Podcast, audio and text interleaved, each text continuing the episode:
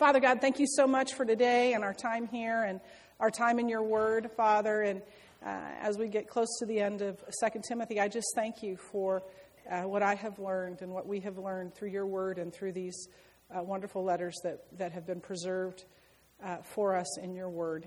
And uh, we thank you and praise you for that in Jesus' name. Amen.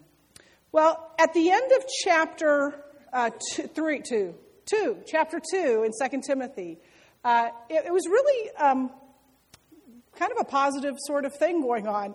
Uh, in chapters, in verses 14 through 26, Paul is exhorting Timothy and he's encouraging him and he's cheering him on in a sense. And, and he's exhorting Timothy in, in dealing with the false teachers uh, and saying, don't, don't quarrel with them, don't get caught up in, in um, godless chatter, and, and don't have anything to do with stupid arguments. And so he's exhorting Timothy in that. And then he's exhorting Timothy in his own personal contact and saying, um, Do your best to present yourself to God as one approved.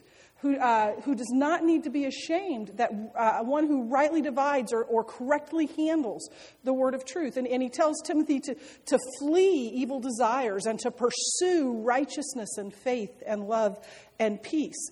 And then finally, he exhorts Timothy at the end of chapter 2 to be gentle, uh, even with those who are in opposition uh, to him. And, and these are the words that he writes. He says, And the Lord's servant must not quarrel. Instead, he must be kind to everyone, able to teach, not resentful.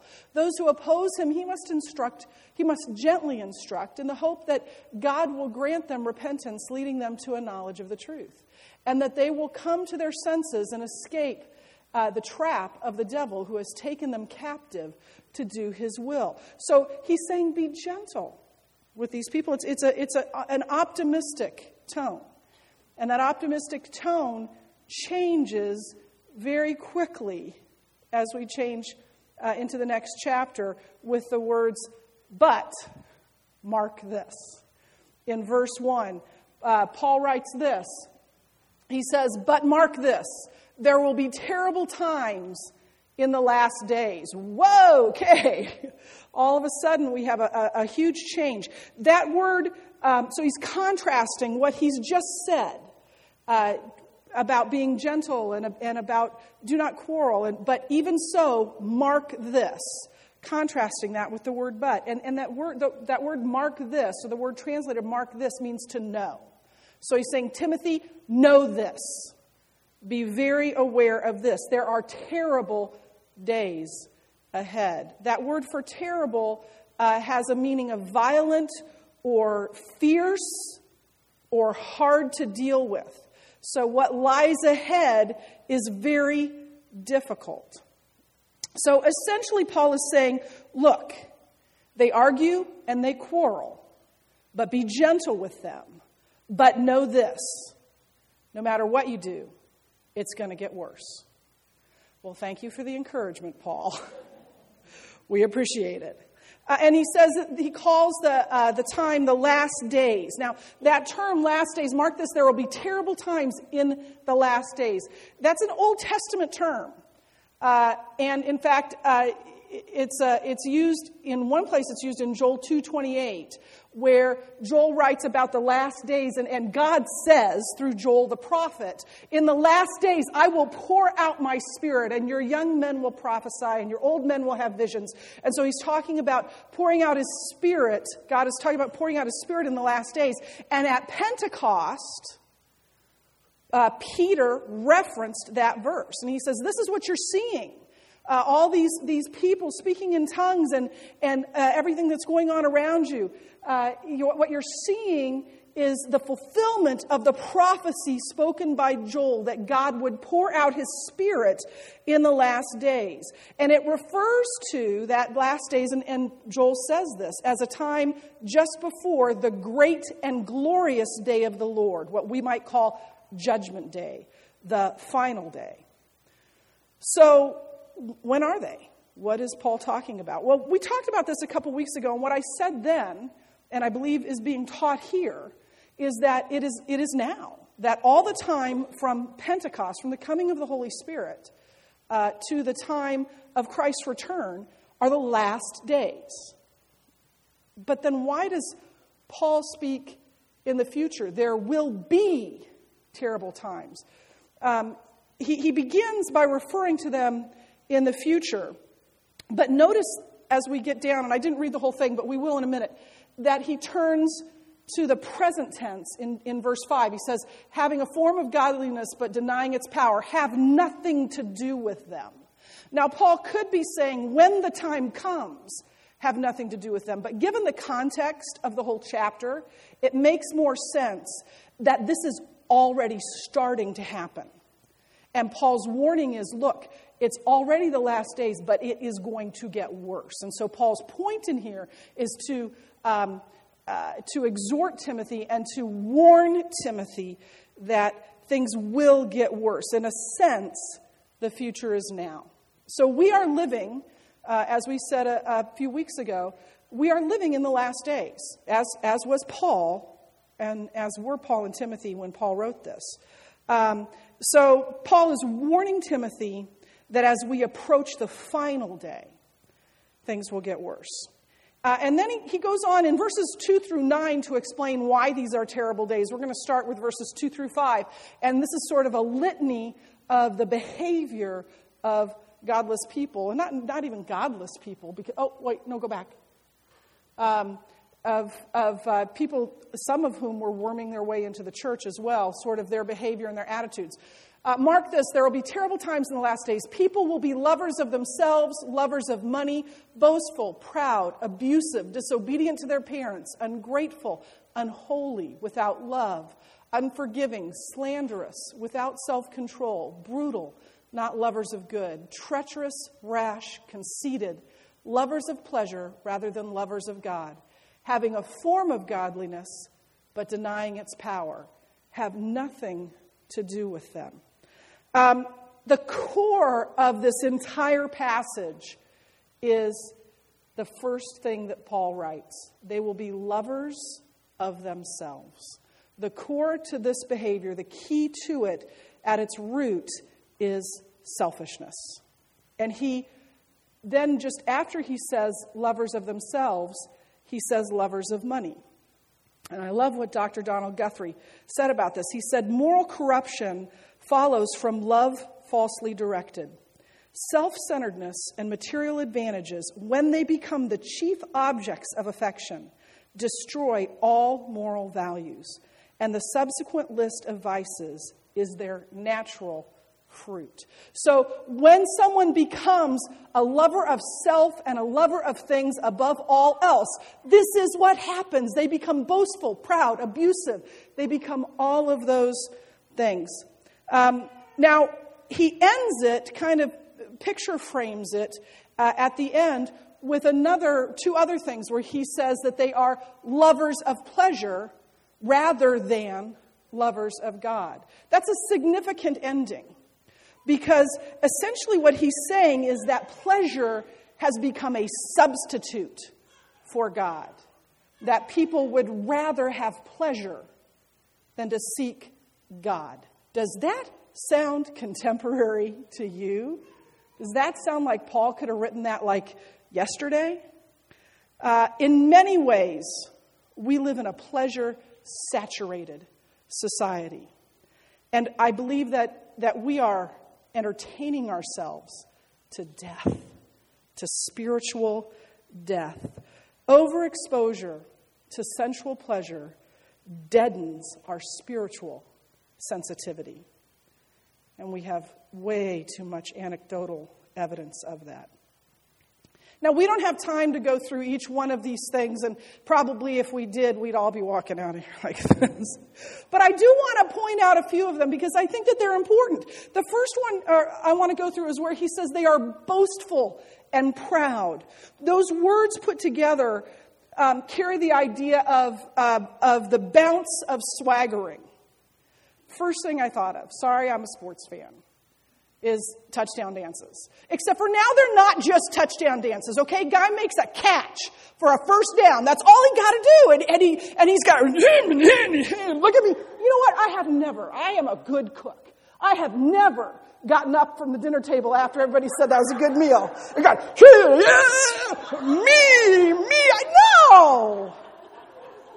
That's the picture I get of a boy, bo- boastful swaggering, the swaggering of arrogance. It's all about me, and I'm so great. I knew that would make you laugh. And thank you. I, t- I asked Katie to give me a good, you know, touchdown dance, but she refused. She said, You will not do that in front of people. Katie, I did. that word abusive is the word, blasphemoi. Well, what do we get from that? Blasphemy. But in this case, it isn't blasphemy against God, it means abusive language toward other human beings. Except for we learn in Scripture that to speak abusively to other people is blasphemy against God because we are God's creations. And so to blaspheme God's creation is to blaspheme God. James 3 9 and 10 carries this idea with it when James writes, With the tongue we praise our Lord and Father, and with it we curse men who have been made in God's likeness. Out of the same mouth come praise and cursing. My brothers, this should not be. And then that word unforgiving means literally means without a truce. One of the scholars who like big words said it means implacable. Here's what I would say it means I refuse to reconcile. I choose, I will not steadfastly refuse to forgive you. I would rather live with unforgiveness uh, than to reconcile. Um, but the, the thing that is surprising in this is at the end, where he, Paul says, having a form of godliness. See, these aren't people who have rejected religion, these are not atheists. They are people who, who have a form of godliness and yet deny its power. So religion is not denied, but it amounts to nothing more than an empty shell. Um, essentially, um, it, it, there is, a, there is a, a, going through the motions. There is um, an outward form of religion, but there is no spiritual power inside of it. Dr. Guthrie again says they have no conception of the gospel as a regenerating force. And then Paul says, have nothing to do with them, these people. Um, who have a form of godliness and yet deny its power. Paul here is talking about people who are trying to make their way into the church or who are even part of the church, and their intention is to wend their divisive ways upon the church. And he's going to talk more about that in just a minute. And Paul flatly says, have nothing to do with them. The overall picture we have here is, is very depressing honestly. And, and, and it's, it's, it's a sad picture of people who are tragically and totally unhappy. And they make the lives of everyone around them unhappy. Nobody comes out unscathed when someone's moral compass is pointed to themselves. And that's the picture that Paul has given us.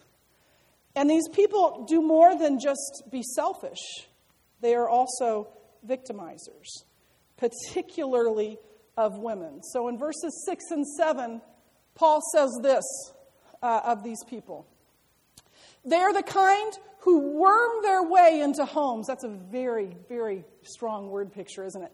They're the kind of uh, who worm their way into homes and gain control over weak willed women who are loaded down with sins and are swayed by all kinds of evil desires, always learning but never able to acknowledge the truth. Paul here is talking about a particular kind of woman uh, and a particular kind of person because that is exactly who these false teachers, who these people preyed upon. And unfortunately, it still happens today. They intentionally preyed upon vulnerable women, seducing them to believe their heresies. In fact, that word that they worm their ways in homes and gain control over weak willed women, that verb for gain control means they take captive. Literally means they take them captive. Um, it's actually a word that's used for prisoners of war, taking a prisoner of war captive. Captive. And then he says these women are weighed down, uh, loaded down with sins. It is very likely that these are women who, who came to the church and came to Christ, but in the process of doing that, they have come out of illicit lifestyles, of very sinful um, lifestyles. And, and so uh, they're, they're grasping at anything because they're struggling with sin and continuing to struggle with sin. They're grasping at anything that might help them. To use a, a contemporary term, we might say that they are addicts. And, and in fact, this language, I've got to tell you, is it could be used in a, in a today's sort of uh, book about addiction especially verse 7 where it says always learning but never able to acknowledge the truth. Those who are addicted to some type of sin are unable to see truth. They think they're speaking logically and anyone who's not in that addiction mindset would go yo wrong. But not to them because their reality their logic they think they're thinking linearly and they're not. They're way off base. And that's the type of person that these men would prey upon. Um, there is nothing new under the sun. These are the kinds of people that today uh, troll the internet to find vul- vulnerable women who are desperate in, for love. And when they find them, they pounce. Or the people that read the obituaries to find out when everyone's going to be at the funeral service. Um, and unfortunately, even such, such victimization takes place in the church. Sometimes it begins with counseling sessions, and it becomes something uh, very, very dangerous and very sinful because these women were vulnerable. And so the men preyed on him. Paul's point isn't about the women. He would, he would counsel the church to care for and build up those women and teach those women. His point is about the false teachers who are victimizing these women. And then he compares them to Jannes and Jambres uh, in verses 8 and 9. And he says, Just as Jannes and Jambres opposed Moses, so also these men oppose the truth. Men of depraved minds who, as far as the faith is concerned, are rejected. But they will not get very far because, as in the case of those men, their folly will be clear to everyone. Well, according to Jewish tradition, Jannes and Jambres were the two magicians in Pharaoh's court who tried, sometimes successfully, uh, to imitate the miracles that God worked through Moses. And, and Paul's point here is that just as Jannes and Jambres stood against the truth, took their stand against God in the court of Pharaoh, these men are taking their stand against the truth and against God. But he ends with an encouragement saying they won't get far. Just like Jannes and Jambres were exposed as impostors, so too will these men be exposed as posters. So, the picture we have in the first nine verses of 2 Timothy 3 is of, of a, the degeneration of society. Uh, a number of years ago, there was an article about contemporary society that bemoaned the state of uh, the youth of the time, that they were disobedient and they were rebellious and, and that they were selfish.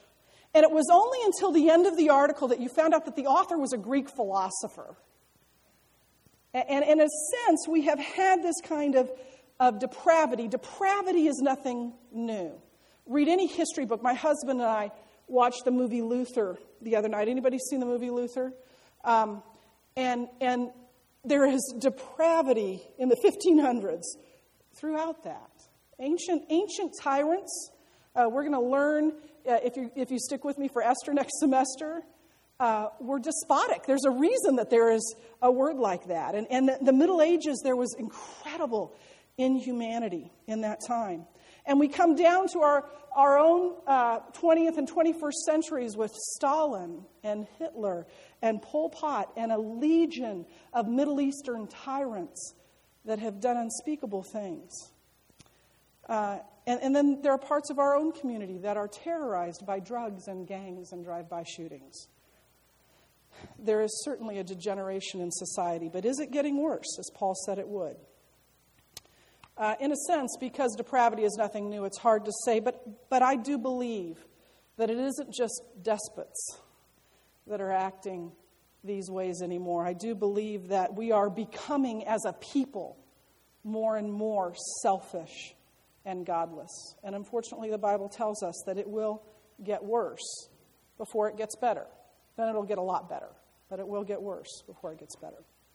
And there's a strange dichotomy here because, because Paul is talking about it's bad and it's going to get worse. It's going to go from bad to worse.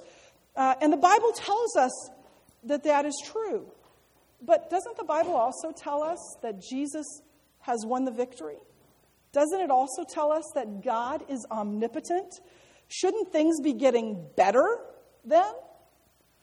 Dr. N.T. Wright, when he was writing about this in his commentary, talked about he was a rugby player in his youth, and he talked about a time when his team was so badly beating the other team that at some point the team knew for sure it was defeated. And so it was at that point the team thought, you know what? We can't win, but we can go out screaming.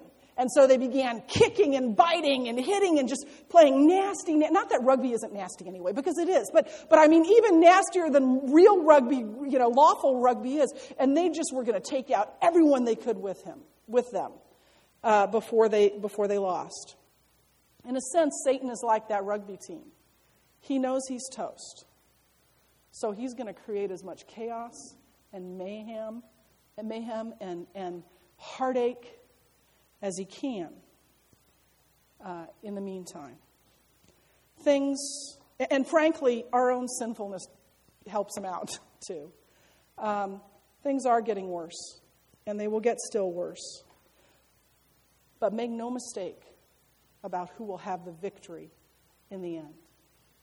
In fact, Jesus has already won our victory over sin and death and Satan. So Paul is Paul knows that what he's just written is, is kind of depressing. And, and he wasn't a depressing sort of guy, even though he knew he was going to die. He wasn't that maudlin. And so he's going to turn things around and he's going to begin to give Timothy a little bit of encouragement uh, and compare those bad guys, particularly with himself. And in verses 10 through 13, he says this You, however, know all about my teaching, my way of life, my purpose, faith, patience, love, endurance, persecutions, sufferings, what kind of things happened to me in Antioch, Iconium, Lystra, the persecutions I endured. Yet the Lord rescued me from all of them. I have to tell you that I can't read this without flashing back to when I was preparing to teach Acts. And I remember sitting in the, the eye doctor's office with my mother reading Acts, and I turned to her and I said, I'm not going to have anything to say. All I'm going to say is, and then he got kicked out of Lystra, and then he got kicked out of Derbe, and then he got kicked out of, because he just keeps getting beat up and sent out of town. And so Paul's, this is Paul's talking about that very time when he was persecuted over, beaten with rods, stoned, left for dead. And then he says this in fact, everyone who wants to live a godly life in Christ Jesus will be persecuted, while evil men and impostors will go from bad to worse, deceiving and being deceived. So he's going to counter the negative with the positive. And that word for you, as we've seen before, in the Greek is emphatic. So he's saying these guys are really bad. But you, Timothy, you, on the other hand, have seen a good example in my own life. And, and so he is encouraging Timothy by talking about his own example. And he says, You know all about my teaching and my life. Uh, that those words you know all about that in, in the greek that means to follow uh, literally so he's, paul is saying you have followed you have seen it you have literally physically followed me through this time but you have also followed with your mind. You have understood with your mind what it is I have gone through. So, so Timothy knows and understands and has seen how Paul has lived his life and what Paul has suffered. Uh, so, what is it then that Timothy knows that he has followed? Well, first of all, Paul says, You know all about my teaching, you know all about my doctrine. What I have taught. And secondly, he says, You know all about my way of life, my behavior. So, as, again, as we saw over and over again in 1 Timothy, we see in 2 Timothy this combination of doctrine and behavior, of what we believe and how we live. That what we believe affects the way we behave. And, and Paul says, unlike the false teachers, Paul's motivations are pure. His teaching is true, and he has suffered because of it. And then he goes on to say in verse 12, in fact, everyone who wants to live a godly life in Christ Jesus will be persecuted. And sometimes, you know, I read that and I think, exactly, I, I mean, my neighbor thinks I'm nuts. I don't think that's persecution because I'm kind, I'm kind of nuts. But, you know, that's not really persecution. Well, that word everyone there is the word pantes. I've just really had this desire to say panties, and it may be panties. but I decided maybe I shouldn't do that. Um, and and it, in this context, it does not mean literally everyone without exception, but rather it means that Paul is not an exception, that Paul being persecuted is not unusual, um, and that others will be persecuted for their faith. In essence, Paul is saying that persecution is not exceptional for those, particularly under Roman rule and in other parts of our world, for those who want to live a life that is godly. It is true, however, that no matter where we are, no matter where we live, we will face opposition uh, to our faith. If not from unbelievers, if not from the government, certainly from the enemy of our souls, who will wage spiritual warfare in our lives if we are living as God desires. And then I found very interesting that at the end he says, uh, evil men will go from bad to worse, deceiving and being deceived. It's very interesting. They are deceiving others, but it is at least in part because they themselves are deceived, and things will only get worse for them. It's almost, it carries with it almost a sense of pity that Paul has for these men who are deceived.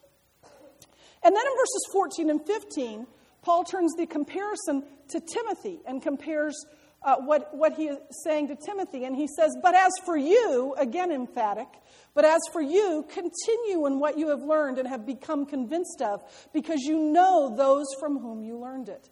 And how from infancy you have known the Holy Scriptures, which are able to make you wise for salvation through faith in Jesus Christ. So, but as for you, you too need to live a life like I have lived. And that's emphatic. And, and when he says continue in, that word means abide in, live in the truths you have learned. Unlike the dece- deceivers, Timothy, you teach truth, live in the truth, be steeped, be marinated in, as, as Tim Wiebe would say, the truth of God that you have grown up in, that you have learned from infancy. Um, and, and you know it's true because you know the character of the people who taught it to you, most notably his mother, his grandmother, and Paul. And then we're going to reread verse 15. Um, Paul gives what is probably the most um, eloquent and extensive um, verses and are the most elegant and extensive verses in the Bible about the Bible itself what the Bible has to say about the Bible itself. In verses 15 through 17, he says, and talking about Timothy, and how from infancy you have known the Holy Scriptures, which are able to make you wise for salvation through faith in Jesus Christ. All of Scripture is God breathed and is useful for teaching, rebuking, correcting, and training in righteousness, so that the man of God may be thoroughly equipped for every good work.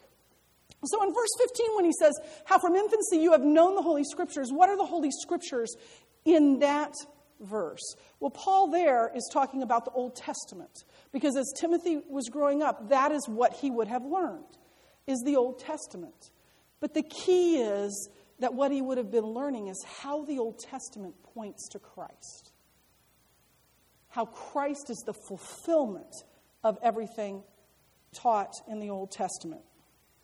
And then he says that those scriptures are able to make you wise for salvation. They give you wisdom. They don't save, in themselves, but they are able to make us wise for our salvation.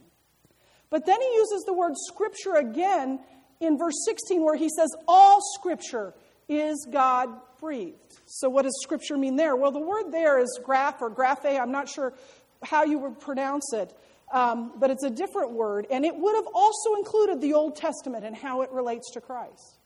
But I believe um, that this can, this, this, that Paul means all of Scripture here. And at this time, there would have been uh, already two, uh, possibly three Gospels that we still have um, Matthew, Mark, and Luke, certainly Mark, um, circulating, written down at that time that would have been considered Scripture. There would have been sayings of Jesus um, that would have been considered Scripture. And I had you read this week in 2 Timothy, or 2 Peter, excuse me, where Peter refers to Paul's letter as graphe, as Scripture. So even at this time, Paul's writings would have been considered Scripture.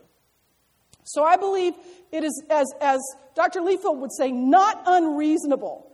Uh, I believe that it is right and true for us to believe that when Paul writes, all scripture is God breathed, that even though we didn't have an organized canon at the time he wrote that, that took several hundred years, that that verse applies to everything that is in this book.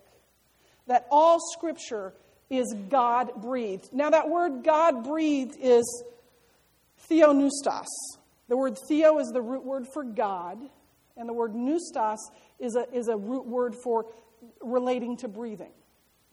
Some uh, translations translate that inspired, which is true, but I think it means more than that. That it is from the very mouth of God, that it is God's very word. He breathed it out, and it is, it is in fact inspired by Him. But Timothy would have known that, and he would have believed that already. I don't think that's the point that Paul is making, because today there is debate about whether all scripture is God breathed. But that uh, would not have been debated by believers in Paul's day. Yeah, all of scripture is, is from God. That's not the point that Paul is making. Paul is talking here, he says all scripture is God breathed, but his point is that it's useful. His point is the purpose of God's God breathed word. And he says it is useful, first of all, for teaching and rebuking. So he has a positive thing, teaching, and he has a negative thing, rebuking. And it's a good thing, it's just a negative thing. Uh, and those have to do with doctrine. So all, all scripture is God breathed, and it is useful for us to learn what is sound doctrine, what is true doctrine. It is also useful in combating what is false doctrine. Because if it's, if it's against what is in here, it's false. I don't care who said it. If it's opposed to what's in here, it's false. So God's word is useful both for teaching us what is true and helping us to recognize and combat what is false doctrine. The second two things he says, he says correcting and training in righteousness. These have to do with the way we live our lives. It, it, and the first one is negative correcting wrong behavior, sinful behavior, and training us in righteousness, training us to live a life the way God wants us to live. Again, we see this connection between doctrine and behavior, between what we believe and how we live. Um, and then the purpose of God's word is given in verse 17 so that the man of God may be thoroughly equipped for every good work, so that women may be thoroughly equipped for every good work as well. So that we might be thoroughly equipped, not partially equipped, not halfway there, but so that we might be thoroughly equipped for every good work. We have been saved so that we might be equipped, thoroughly equipped to do the good works that God has for us to do. It's the same thought Paul had in, in uh, Ephesians 2 8 through 10. Why did I write down Romans? That's just weird. Ephesians 2 8 through 10, where he says, For it is by grace you have been saved through faith, and that not of yourselves. It is the gift of God, not by works, so that no one can boast. You have been saved for good works. The next thing he says is, For we are God's workmanship, created in Christ Jesus for good works, which God prepared in advance for us to do. He's saying the same thing here that we have been saved and we have God's word, which is useful to help us do what God to, for God to equip us to do what He has called us to do. I love that before he talks about verse 16 about God's word, he's already said what, uh, what it is useful for. He says that it is useful for making you wise. Then he says, All scripture is God breathed, and it is useful for training, or for, excuse me, for correcting, no, for teaching, rebuking, correcting, training in righteousness, so that we might be thoroughly equipped for what God has prepared for us to do. Well, let's end today uh, uh, uh talking about, I want to talk a little bit about what is it that God is equipping us for, which I don't like ending with uh, prepositions, but for what is God equipping you? But my, my computer didn't like that. It had squiggly lines everywhere. That sentence doesn't make sense. It's grammatically correct. Microsoft just doesn't know that it's grammatically correct. God has promised to thoroughly equip us. He's, he doesn't say, hey, I'll help you out. I've got your back. He doesn't say, I'll make you ready, or even that I'll equip you for what you're supposed to do. He promises to thoroughly equip us for what He has called us to do. Which begs the question well, what has He called us to do? Years ago, a woman um, at the church I was attending came up to me with a book and said, Here, I want you to have this book because I think you should homeschool Josh. Josh was two. And I said, Thank you. I will never homeschool so I don't need the book. And she said, You know what? I'm moving. I don't need the book. So here's the book. Take it anyway. She didn't homeschool. Her kids were in public school.